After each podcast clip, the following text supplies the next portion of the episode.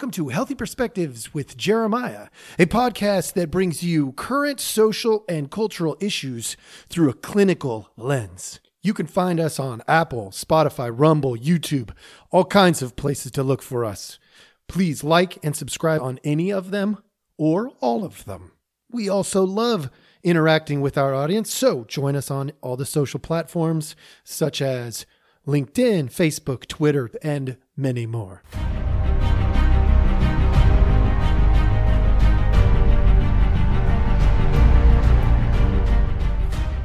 Hello, hello. Welcome back. Thank you so much for joining us. Uh, we have a guest again today. Uh, my brother Jason Guidos has decided to join us. Uh, today we are, we are going to just, uh, I'm going to throw an idea at him and then we are going to just follow it down the rabbit hole. Obviously, as a, uh, a a podcast that's uh, trying to look from therapeutic content, uh, please keep in mind that's my angle. That does not necessarily mean that that would be my brother's angle. Um, so we, this this really could go a lot of different directions. I want to I want to throw a line at you, and I, this is something that I've been wrestling with Jason for uh, for a while, and it, it's been coming up. It's been more prevalent lately and that is this whole concept. Um, you know, in our hometown in Portland, in Oregon, uh, which is our hometown for those of you who don't know, there was this this thing that happened in the I think it was in the 90s. They they they started down this path of keep it weird, um, and that got well that got really really weird. And that was kind of the birth of this idea. So it's it's been it's been stewing for a long time off and on. But the concept is this. I, I have a feeling uh, from a social science perspective the more unique you are or at least try to be the more ordinary you actually become. So the more unique you try to be the more ordinary you become. What is uh you know just talk to me about that that idea. What what comes to you first? Uh social conformity and and that is if you let's say you're looking at a a school of fish uh, sardines or something mm-hmm. one of them or two of them in the front turn and then they all turn and then they turn again and then they all turn and so i look at it kind I guess my gut reaction to that is that if you're trying to be unique, everyone else recognizes that your uniqueness stands out. And so they in turn want to be unique like you. And so everyone then becomes unique. And so therefore they are not. Okay. Um, beautiful analogy. I, I actually very much like it, and I, I see that. So then, if if uniqueness is what, well, for, why are we going for unique? Like, what's the motivation behind that? um, you know, I don't have a good answer for that. I think uh, be, because my personal feeling on it is I, I don't really care. Like I, am unique because I am. I don't need to try to be unique. There are no other me's. There are no other yous. So you are you. And why do you need to try to be more than you? That doesn't, it doesn't feel right to me. So I don't, I don't really like it. But I think if I were to make a, a guess, it's, you don't want to be alone. You don't want to be isolated. And so if you're unique then you get attention and that tension, that attention might be um, sought after. And so it's a way to socialize. E- even if you're not social, you maintain that social relationship with others. That's just me taking a stab at it. Whoa. Okay, so you just opened up Pandora's box for me because, like, uh, the the clinical lens to that is the, this inherent need to belong, right? This tribal uh, nature of of being relational. Uh, you know that that's one thing, but then you also simultaneously opened up this attachment thing. The idea of being pursued, wanted, or needed is is something that that creates the bond. Uh, for instance, a, a, an infant, a baby uh, in the arms of their parent for the first, I don't know, oftentimes month, two months, three months, even.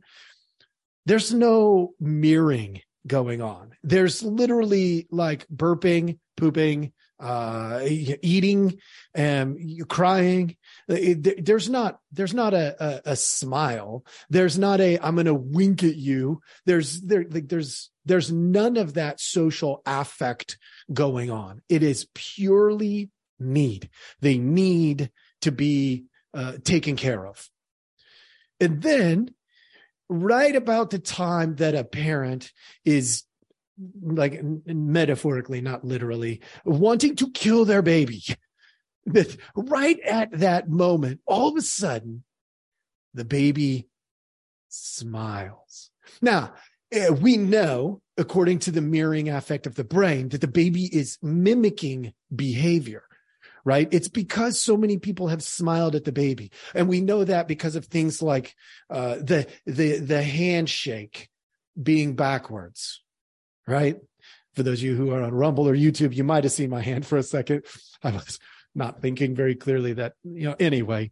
Um, but the the idea is they think it's supposed to look a certain way and so they make theirs look the same as the one that they see that's a mirroring the brain is starting to connect the the the desire to be social and attached and tribal to the you know the the uh, receiving of needs right food water shelter you know air stuff like that so let's unpack that a little bit.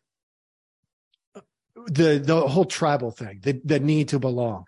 What are you what are you thinking? What's your thinking on being the, the need to belong?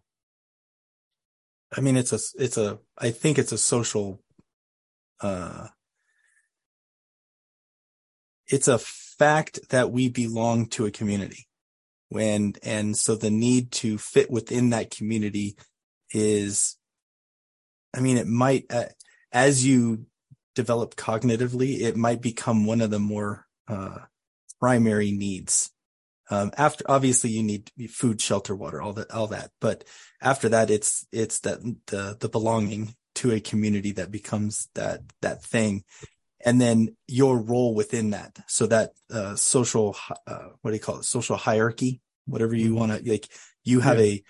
a you have a role within that. And so you're, you're, you're constantly seeking out what that role is. And so I think, okay, so my, I think your, your initial uniqueness is in your attempts and maybe in your failures to, to try to find what roles you fit within. Mm-hmm. And, and so that, that happens, I guess, when you're young, when you are pretending or playing a game of some sort and you, you figure out, okay, I can be the, the, the one that tries really hard and and succeeds most of the time. I'm the one that tries really hard, but I'm terrible. And I'm the one that I, I'm the cheerleader. I'm the I'm the one that's like, okay, I can tell that I'm just not going to keep up. And so I'm going to root for you, right? And then I'm going to be the disruptor. I'm going to be the one that like changes the rules in the middle of the game just to see what happens right? And so you're the scientist or the experimenter or just the disrupt, whatever it is, right? And so you're trying all these things to find these roles and, uh, and where you fit. And so your uniqueness, I think, starts there and then, and then becomes something later. Right. Yeah. Yeah. Hmm. Okay. So I, I'm going to rabbit hole a tiny bit. I, I, I think it's connected enough that I'm not going to lose people on this. Um, but it, there's in the in the therapy world, and I, I wish I had the the reference in front of me. Um, but there there was a study done on babies and there you you talked about the you know the basically you i don't know if you meant to but you were talking about maslow's hierarchy of needs right. you know and how that tribal nature that that that need to belong is is core and fundamental kind of bottom layer of the uh, the pyramid mm-hmm. and uh, that's interesting because uh, we've learned something by failure, um, which is often how we learn things. There was an experiment done, uh, and I read this. I actually got to read this this actual experiment uh, that was done, and I, I, wish I had it in front of me. But uh, the there was uh, an orphanage, and they they had been struggling to get the babies to attach to their new families when they got adopted out. And so what they did was they said, okay, let's do some research and find out more about this attachment stuff. And one of the things that they attempted, and they, you know, their intention was not bad, but what they did was they said, okay, all of the caretakers are not going to touch the children. There's going to be no physical contact. They used gloves when they're changing diapers, you know, but they, they made sure the temperature, they made sure the babies had food and water, like everything that they needed because they were, they were infants and they were in their little cribs. They weren't out wandering around. So it was relatively easy to create a non-touch environment. And at first they were like, we're going to find out if that helps them when they get adopted, because then their adoptive family is the first one to physically touch them. And so that idea isn't bad. Like the idea of like, let's figure that out. Um, unfortunately, what ended up happening is uh, pretty quickly they discovered that the babies were not thriving. And then um, next thing you know, I, I don't remember how many uh, babies died, but babies started dying, even though all of their needs, technically biological needs, were being met. Like all of their biological needs were met, and yet they were still dying. And this has been uh, something that has been studied when people are, say, like held captive in closets, and and what we know is that it stunts growth and creates the higher risk of premature death right? Mm-hmm.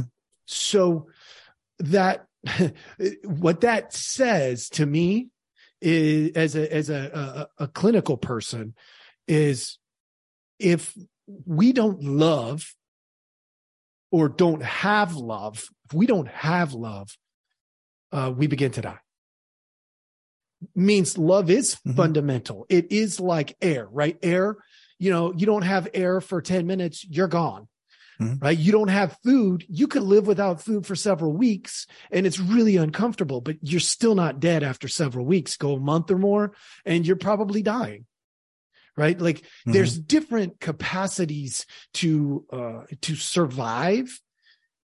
Love, you know, you could live years without love before you die, but you're going to die prematurely. We know that. Mm-hmm. So um, I, I thought that was interesting. What are your thoughts? Have you ever heard of that study actually? No, not that one specifically. I know uh, just in so it's it's equivalent sort of, but it's like uh, my time as uh, law enforcement and then in the military.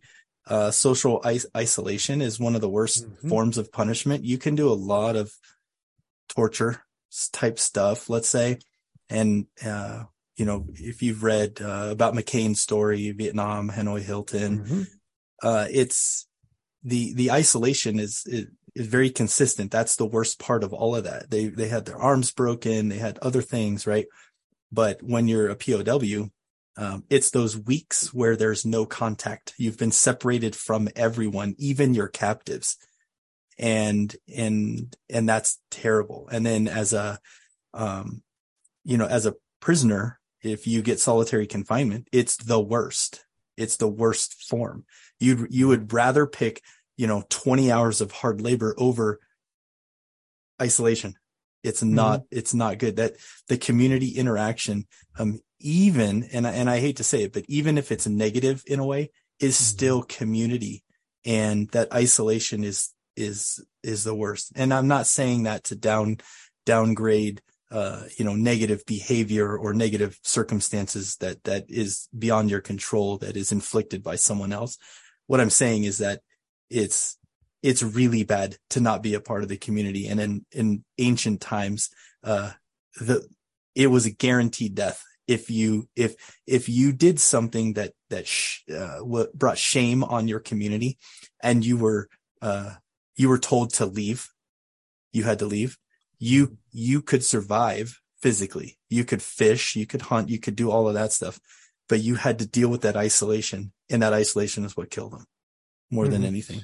So yeah, from a social science perspective, there's there's a many social science p- folks out there, um, and I'm I, I, think I probably fit into the category for the most part that believe that uh, you know social isolation like that um, is is mm, inhumane, right? Like there's you know the the the idea of uh, isolating even an inmate, isolating an inmate it, you know, it needs to be a temporary de-escalation isolation, not a, you know, 24 hour, 48 hour, you know, one week. It, you know, it's like, let's get to where the emotions have a chance to come down.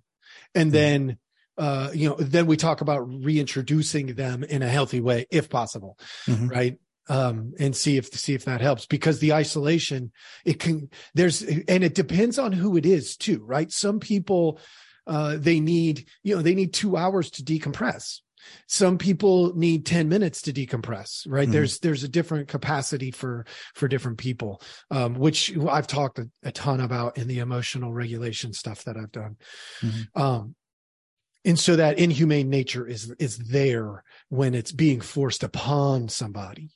Uh, let's let but let's yeah. rabbit trail from there because i got i got another one then. What about this new thing that's happening? You know I, I know we started with uniqueness and and you know or you know becoming ordinary but this is this is an intriguing sort of segue for me. What about this self-isolation? Self-isolation self-isolation man i'm like throwing in this is the second time you I know. I can cool, hear though. myself saying it too. And I'm like, uh, I use these words all the time, but it's yeah. just, you know, yeah, what yeah. happens. So it's self isolation. What do we, what, what about that? Cause that's, I, I believe, and I, I haven't done the research on it, but I believe that's getting more common, right? We're seeing more depression, more anxiety. People are pulling back and, you know, specifically around uh, what happened with COVID, people really reeled back and they isolated because yeah. they were told they had to. And now they're doing it because they think they want to. Yeah. Okay. Yeah. Yeah. This, this part is a, a, a rabbit hole. So there's, there's a couple thoughts for me. Um, one is, is I, I'm naturally an introvert. And so being alone is stimulating to me.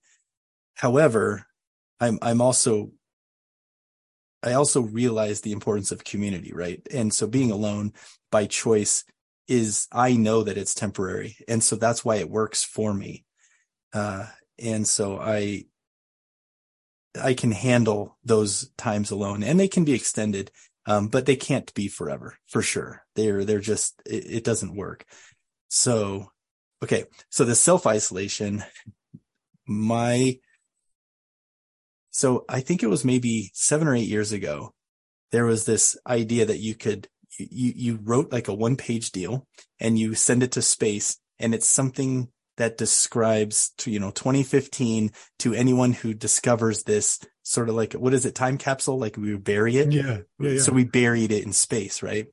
Uh, mine didn't get chosen, but my, the essence of what I wrote was this development of social media and and how that at no time in history have we ever been so connected yet so alone uh, and and that's what i wrote my paper about i was like social media it it seemingly connects us to more and more people but we're still more we're, we are more isolated and more alone than we've ever been in the world because most of us don't know our neighbors. Most of us don't know our neighbors pets. Most of us don't even say hi to our neighbor. And i i he was living kind of in a city at that point and and it's 100% true. Like you just don't know. I i couldn't name my neighbors. And mm. And and that's kind of sad when you think about it right? And i'm not saying everyone's like that but uh, i would say the vast majority of people are like that right? So this self-isolation is something we've been doing for longer than just maybe you know the last year or two or since covid. Uh, yeah. It's it's been growing because we think that we can be connected because we're connected online uh, or No, I just did it. yeah, Because, it's contagious. That's awesome. because we're connected online. And so we think we have connections, but they're meaningless. Meaningful connections are in person. Meaningful connections are, are face to face. And, and so I, I have serious problems with it. Serious. yeah, yeah, yeah. Okay, it reminds me. I've got. It, there's two things that came up for me uh, as you were talking about that. One is uh, almost every person that I have experienced who has been fighting depression uses something along these lines at some point in our time together. This idea of I can be alone in a crowd of 10,000 people. It's that idea that even though they're there, that they are in the mix, they are socializing because they know they just got to keep pushing through because that's part of the you know the cure for depression is really you got to just keep taking steps. Take mm-hmm. steps, take steps, take steps and eventually that connection becomes felt again. Right? That's that's unfortunately just eh, one of the hard parts of depression when when people are dealing with it.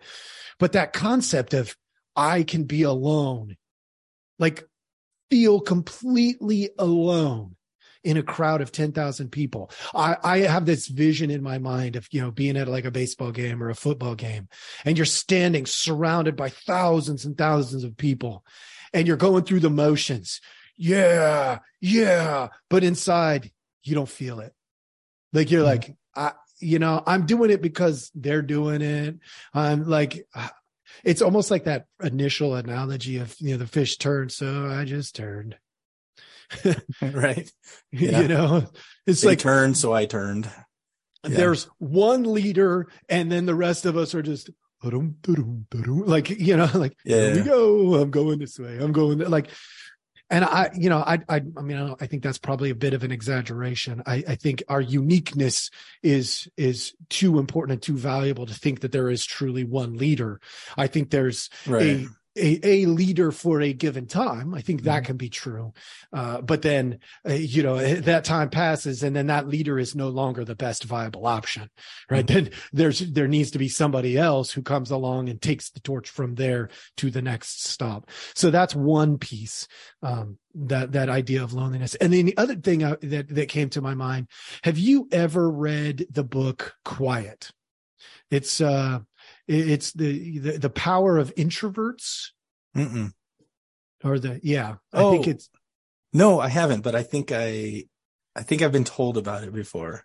i've probably talked to you about it it's Maybe. really good it's um yeah I, I i occasionally like to mention things like that because you know my audience you know if somebody who's an introvert here's here's the the gist of that this is kind of a funny thing we don't really think this uh, because it seems counterintuitive but our leaders our ceos um, I, I don't. There was a statistic in that book, but it was it was something like two thirds of all the the the CEOs of major you know Fortune you know 500 companies like these you know the these people who lead our world uh, in terms of business at least they're two i think it's around two thirds i don't remember like that i could just be making that part up but it's a lot are actually introverts that have learned how to use their extrovert uh, uh, moments in ways that are good and healthy but then they go back to that introvert uh, you know i'm gonna i'm gonna sit i'm gonna stew i'm gonna process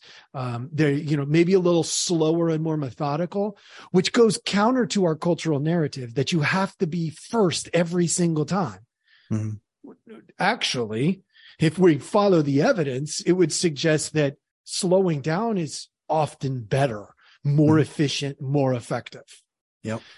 and so um, i just threw two things at you like talk to me about either one of them Yeah. Uh, so with, with regards to kind of how, how a visionary might, uh, be, I guess, defined, uh, like a CEO or some, some, uh, leader within the community, uh, the, the visionary has to reflect and has to think and, and go through the process of, um, not just like where should a company go, but also what, how does that impact things? Like, and so it, it requires that alone time because if you're too busy, too cluttered with the, the busyness of day to day interactions, um, or fires, whatever you want to call them, the, the, the creativity, uh, doesn't exist. And so it, you need that uh, amalgamation of,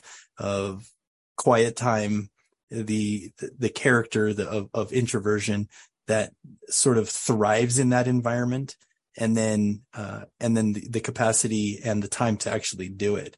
And uh, what it re- reminds me of is the uh, this little excerpt from a TED talk that Alan Lightman wrote. Um, the the I think it's called the Art of Wasting Time, and and it talks about how when you're when you're a kid, you so okay so this will be like a personal story, but when we would go down to the park or the river, you and I or friends or whatever, um, we were doing nothing. Like we would take fishing line and no pole because it happened to be broke that day or whatever. And we would throw it in or we would go to the creek, the little offshoot and we would try to catch crawdads uh, or whatever it was that we would do. But we were literally doing nothing. And we would talk about well what if we walked across that thing? Would it break? Or let's let's get on that tree branch and see how far over the river it actually goes. And if you fall you just land in the river. Well that's doing nothing but you know what it is? It's it's wasting time in a creative way because mm-hmm. you're you're discovering the world and so that's kind of what when you were talking about you know the, the was it called alone no not alone what's it called the the book the introversion book oh quiet quiet. It's mm-hmm. talking about it's it's those times. Now we could do that alone, and there were times that we did probably because you're like, I'm just going to go to the other side of the river. Okay, and so we were right. alone for like 20 minutes, right? But yeah. But then we would come back, right, yeah. together. Like, what did you discover? Moss. What did you discover? Lots of ferns. Okay, cool. Let's go fishing. in a in this this fishing one is a funny one because you know, we had the rock quarry right by our, our yeah. Um, and we would go down there. I would go down there a lot, actually, um, probably more than anybody, because people didn't realize that I would just go crawl under the the little bar, and and I would head down to the the pond that was on the left side as we were going down. Yeah. There were no fish there, like zero ever, like never caught a single fish. But I would go down and fish. Yeah. There, I don't think there ever were fish there. I mean, we were in the middle think, of a rock quarry with no creek, no inlet. It was all just runoff from the road. No, I think we did actually catch a fish, but there, when the birds would come, then near the end, right near the end, when before we moved, I think there were, I think there were some fish, and I want to say Brian caught one. That's awesome. No, I didn't know that, but like I, I believe we know how. I mean, I've learned now how this kind of thing happens. You know, a fish yeah. will pick it up in the river, and they'll, you know, right, they'll, they'll be right. flying over, and they'll drop it in there. And right. if it happens to have eggs, like you know, those things are gonna, um, you know, they, you know, come out and if there's even one more fish then they can get fertilized and right right yeah. but your so, point isn't lost though but your point is that even though you accepted the fact that there was yeah probably nothing going to happen because of what you were doing you were it was still fun because you were doing nothing. Yeah. And you were thinking, like your mind was still going. You know, sometimes 100 miles an hour, sometimes five miles an hour, whatever. Who cares? Like yeah. you're just, you're doing nothing. And, and I, I'm a big proponent of that. Like there's times where, where I think you just have to do nothing. And, and so I would be sitting, like when I had the business, I'd be sitting in the office, you know, and, it always worried me a little bit. The employees would come in and like, what are you doing? Like you're in charge of this place, but you're sitting there doing nothing. Well, that's what it looks like to you. you know, mm-hmm. I'm not, I'm not dogging you for what, um, for thinking that because it's natural to think that, but I promise you I'm doing a lot right now. I'm, I'm thinking about scheduling and personnel and, and, and families and the students and whatever it is like it looks like nothing, but it's not nothing. It's a lot. And I'm getting tired sitting here doing what looks like nothing. Right. Right. That's you know, the uh, the the reference you gave at that TED talk. You know, there was a book. I think you're the one who told me about it. In praise of wasting time. That's what it's called. Yes. the um the, I read that actually, uh, and then I went out and went fishing with a buddy on Yeah. their on their boat, and it was. Uh, I think I even called you that day and said, "Do you know what I'm doing, dude? Yeah. I am wasting time." Yeah. Um, um, but yeah, no, that's it, it's it's a good idea because you what you talked about, and this is a really key thing. We know that creativity gets lost in busyness. We know that. Like, Oh, yeah. yes, there's enough there's enough uh, research on uh, on busyness to tell us all kinds of stuff, and one of those things is if you're too busy, you lose creativity, and unfortunately, um, that's happening more and more. Right? We we always have something to look at online. Mhm. Hundred percent of the time, you can go there and it will try to suck you in and pull you in. And that busyness, uh, it, it's taking people who are otherwise creative and just making them busy. Uh, I, I Mhm. deal with this in in the counseling world a lot. Like, I, I say something like, "Hey, let's take out a piece of paper and let's draw, draw." Uh, we, I, I, pencil, paper. What, what are you talking about? I actually have some colored pencils. Thanks. I, I'm going to grab those and get them out. And it, like, they're like colored pencils. Am I in kindergarten? Right. like and and the beauty of it is when a client just says you know i mean i'm in counseling you think you know stuff and i'm like i hope i know stuff Mhm. they, they give it a try and oftentimes what they find is that it's mindful like it's a way of connecting with their inner being their head their heart and their soul Mhm. and they're like you know that like things like journaling do similar and so the the interesting part to me there is once we open up that box of creativity again Mhm. people go oh i want that like i get these you know the vast majority of people when i take them through an a, experience of sorts by Mhm. doing something like that they're like i want more of that um, it could be storytelling it could be all kinds of things Mhm. music mindfulness something that just says let's go in to you let's Mhm. figure you out Mhm. um, and then they they do and then you know they're like i can't believe that was that was so effective and stuff like that Okay. I Um, got, yeah go. I got a question for you. So then what do you do with the people that are, are busy, right? Um, filling their time, but they're masking it as what they call productivity. Like they Mhm. always have to be productive. If they're not being productive, then they're wasting time. And they'll even, they'll even count their social media time as productive. They're maintaining connections or whatever it is. How, how do you deal with that one? Mhm. So uh, you're you're a business guy. You probably know this as well or better than me, even. Um, but you know the law of diminished return, right? There Mhm. comes a point in which the cost benefit analysis just doesn't it doesn't line up. Mhm. You know, a- an employee works say uh, 40 hours, and you get uh, you know uh, a specific amount of productivity, and then you add five hours, and you get more productivity. Then you add five hours and you get more productivity. But there comes a point, maybe around the 50 to 60 hour mark. And for some, even it's depending on their profession, maybe around 30 hours, Mhm. that the, the, the return on the, uh, the investment is diminished to the point that it is, it's actually, uh, counter the productivity. It Mhm. it can sometimes make them less productive. For instance, if a person knows they're going to have to work 60 hours, they may pace themselves differently at hour number 1 through 40. And Mhm, mhm. you then end up with uh, the same productivity at hour 60 that you could have gotten if they had only worked 40. But now they're there for 60 and you have to pay them for 60 and that's Mhm. that's a problem right so finding that sweet spot you know that law of diminished return that idea that you you know you can you can actually do worse by convincing yourself you're doing better. So we would explore stuff like that and just say okay so at what point do you become less effective? And what are those and we look for triggers. We look for those those uh and, and a lot of times it's that self exploration stuff right?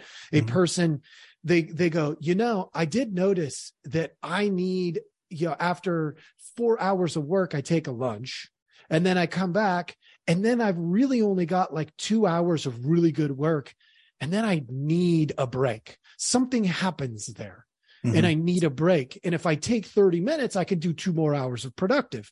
But if I take five minutes, then I sort of limp along the last couple of hours right. and just, and I'm looking at the clock and I'm, you know, and, and people can then start to identify those uh, individual traits because it's unique to each of us, right? Yours are probably different than mine.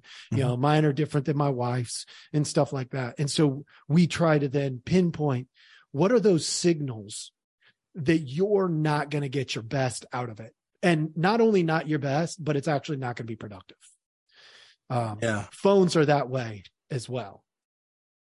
Phones are awful, but they're so convenient. Um, I just, every time I look at it and this is a weird tangent, but I, obviously I'm getting a little bit older. And so my eyes like aren't as good.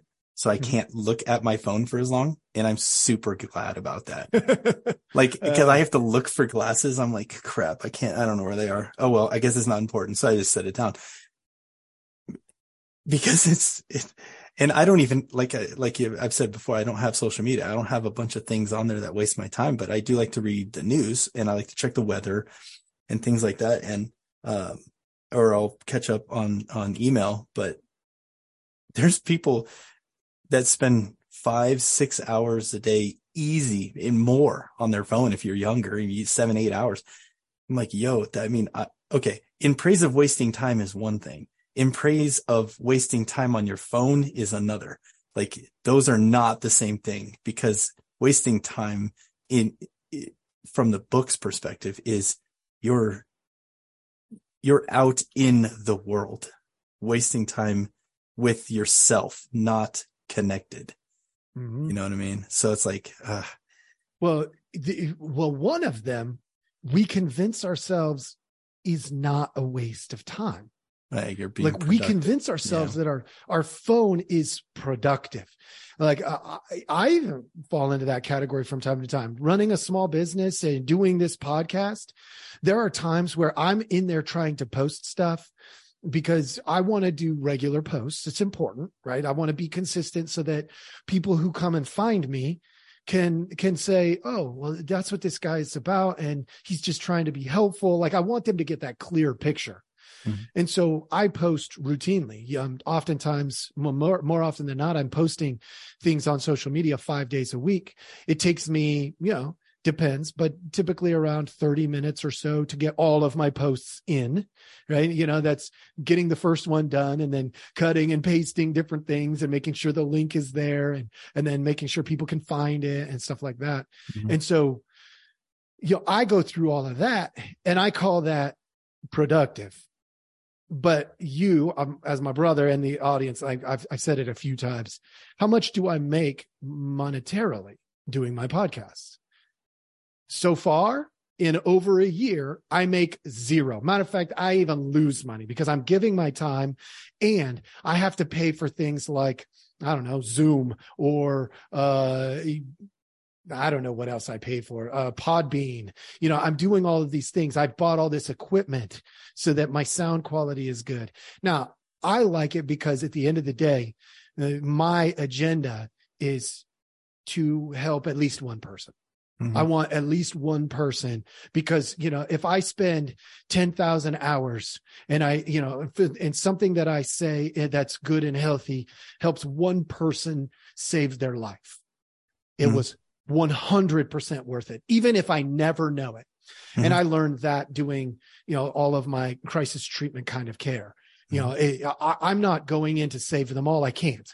Mhm. I'm going in to save one. And if I save one, I go in to save that next one and then the next one. And, and not because I am, you know, I'm, I'm the savior, but because they deserve the help, period. right. and And, the so- peop- and the people you think you help, or I'm sorry, the people you think you don't help, they might remember it in 10 years and they help themselves at that That's point. right. That's Yeah. right. that kind of stuff happens. And so for me, it's that whole, I want to send out the right ripple. And to me, the podcast is one of those. Um, but yeah, that I still can get to the point where I'm justifying spending a more exorbitant amount of time on social media than I should. Right.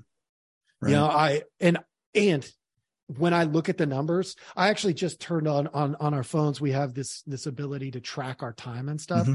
and I just turned it on like last week because I was telling somebody else about it, and I had it had it set up for my kids, but I didn't realize mine wasn't on because I just never looked, mm-hmm. and and so I'm gonna keep track of that kind of stuff for a little while and see like how much time am I actually? I I'm pretty sure it's like 30 minutes or so a day but what if it's more than that? I bet like, it's more.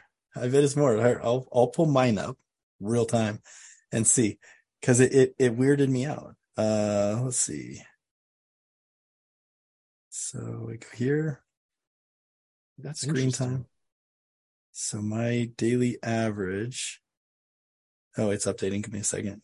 Uh, there it is. Okay, cool.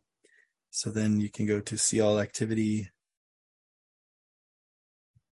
my average is two hours and 12 minutes.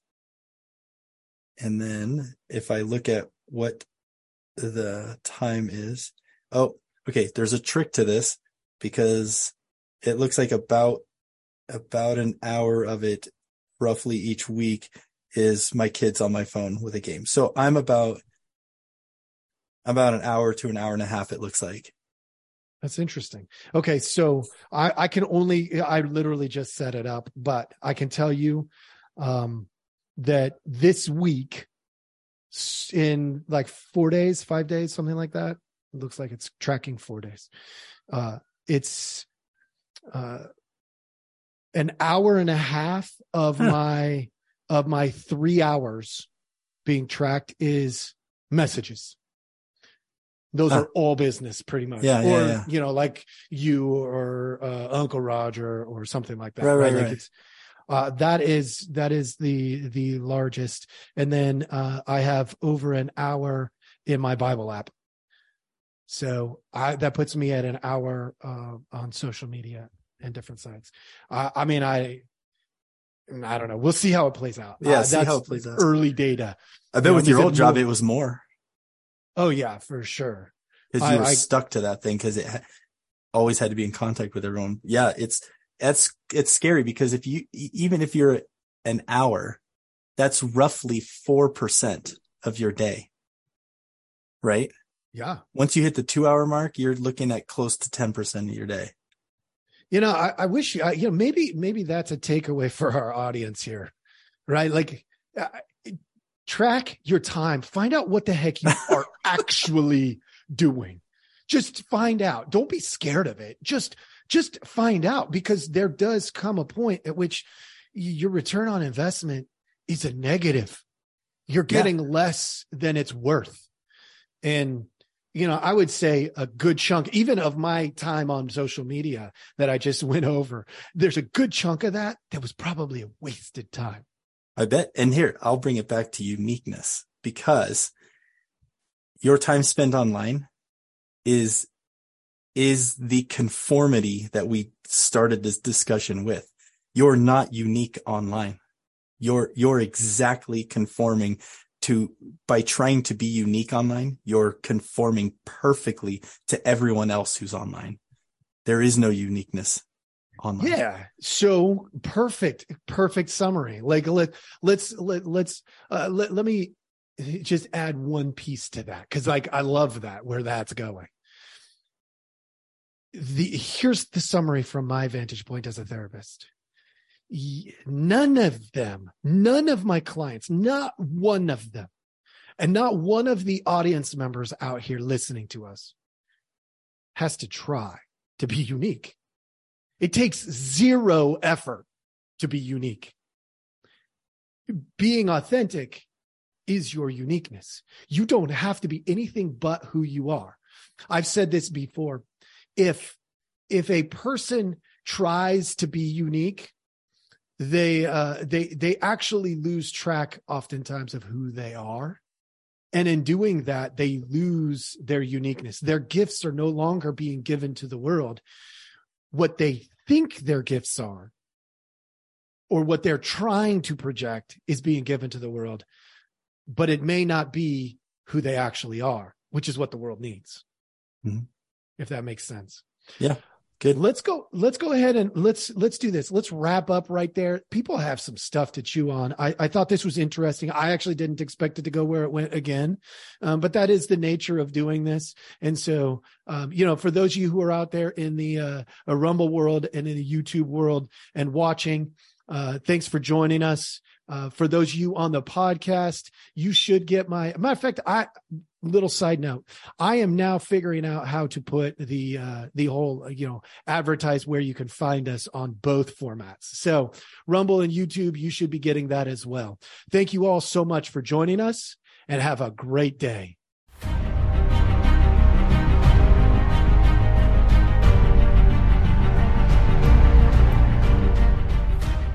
Thank you for listening. We hope you enjoyed the show. Take a look at the details of our podcast for links to our website and other helpful information.